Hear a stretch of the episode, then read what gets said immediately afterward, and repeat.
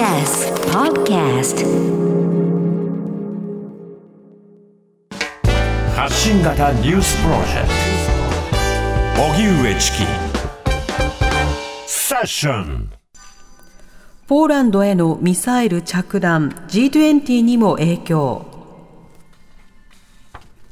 インドネシアのバリ島で開催されている G20 20の国と地域の首脳会議は首脳宣言を採択しました。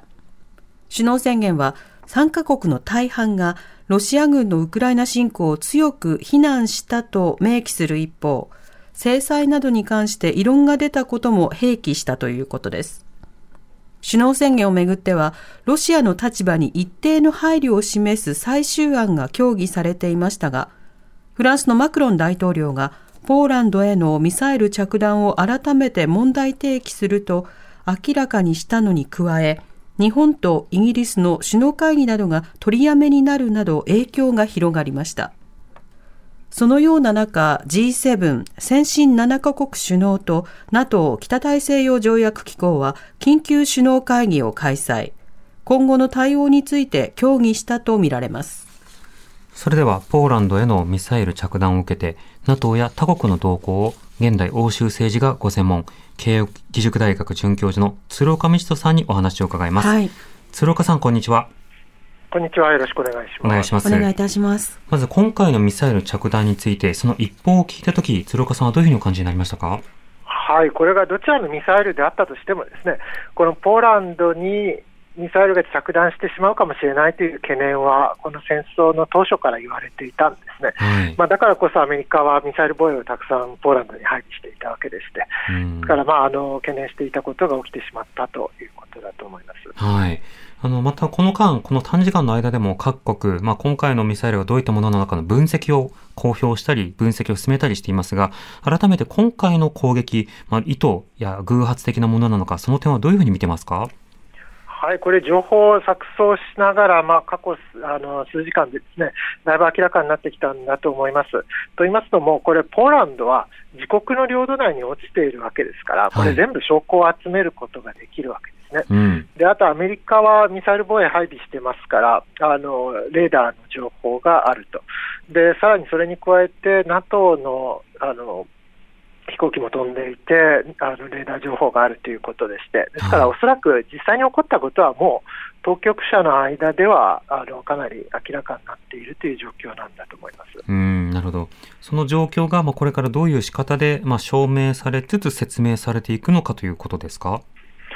そうですね、で一つはやはり、このウクライナが発射したであろう迎撃ミサイル、要するにロシアからの攻撃に対してあの防衛するためにロウクライナが迎撃ミサイルを撃つわけですけれども、はい。どうやらそれが何らかの形でポーランドの方に落ちたんだろうと、ただそれがですねロシアのミサイルとともに落ちた、要するに迎撃して一緒に落ちたのか、あの迎撃ミサイルだけだったのかというところがまだわからない状況です。うん、なるほど。まあこうした事態に合わせて NATO 加盟国、そして NATO というのはどういうふうに反応しているんでしょうか？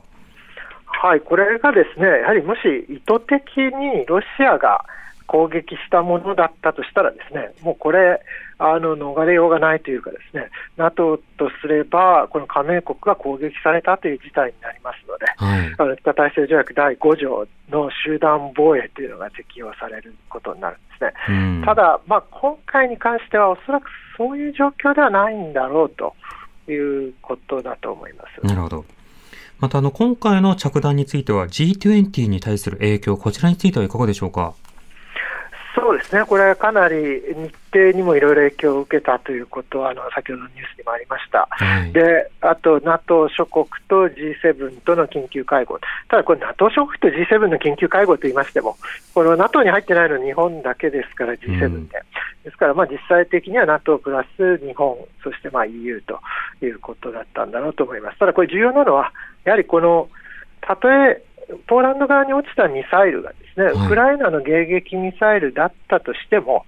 このロシアによる攻撃がない限り、あんな場所で迎撃ミサイル使わないわけですね。うん。ええそこが非常に重要なところで、やはり昨日は、これ100発程度ロシアがウクライナ全土に対して、しかもこの民生インフラ、ですね、電電力やあの水道といったような民生インフラに対して攻撃を行ったんですね。でそれに対してウクライナ側が相当たくさんの迎撃ミサイルを撃ったと。でやはりもうこれがない限りあのウクライナのいきなりミサイルだけがポーランドに着弾するってことはないんですね。ですから、この文脈っていう、このロシアが全土攻撃を行ってたという、この文脈はやはり非常に重要ということになるはずです。うんなるほど。あの、バイデン大統領もね、あの、早期にロシアの攻撃とは考えにくいというふうにも発言をして、まあ、ロシア側もその、まあ、意図的な攻撃というものは否定をしているというような状況になりますけれども、しかし、では今言ったようなその文脈について、まあ、NATO 側あるいはロシア側がどう応答するのか、まあ、ロシアについてはあの応答の仕方を変えないと思いますが、NATO のこれからの動きはいかがでしょうか？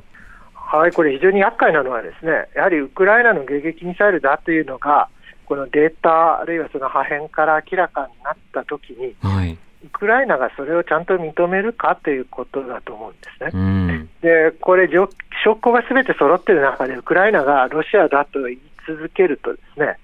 これ、ウクライナとこのアメリカ、ＮＡＴＯ、ポーランドとの間に、まあ、すれ違い、隙間風ができかねないんですね。はいでこれはある意味、ロシアの思うツボでして、うん、だからそこはしっかりウクライナの側は、ですねあのポーランドの側も分かってるわけですよ、このロシアの攻撃があったから、ウクライナは迎撃ミサイルを発射して、まあ、その一部が、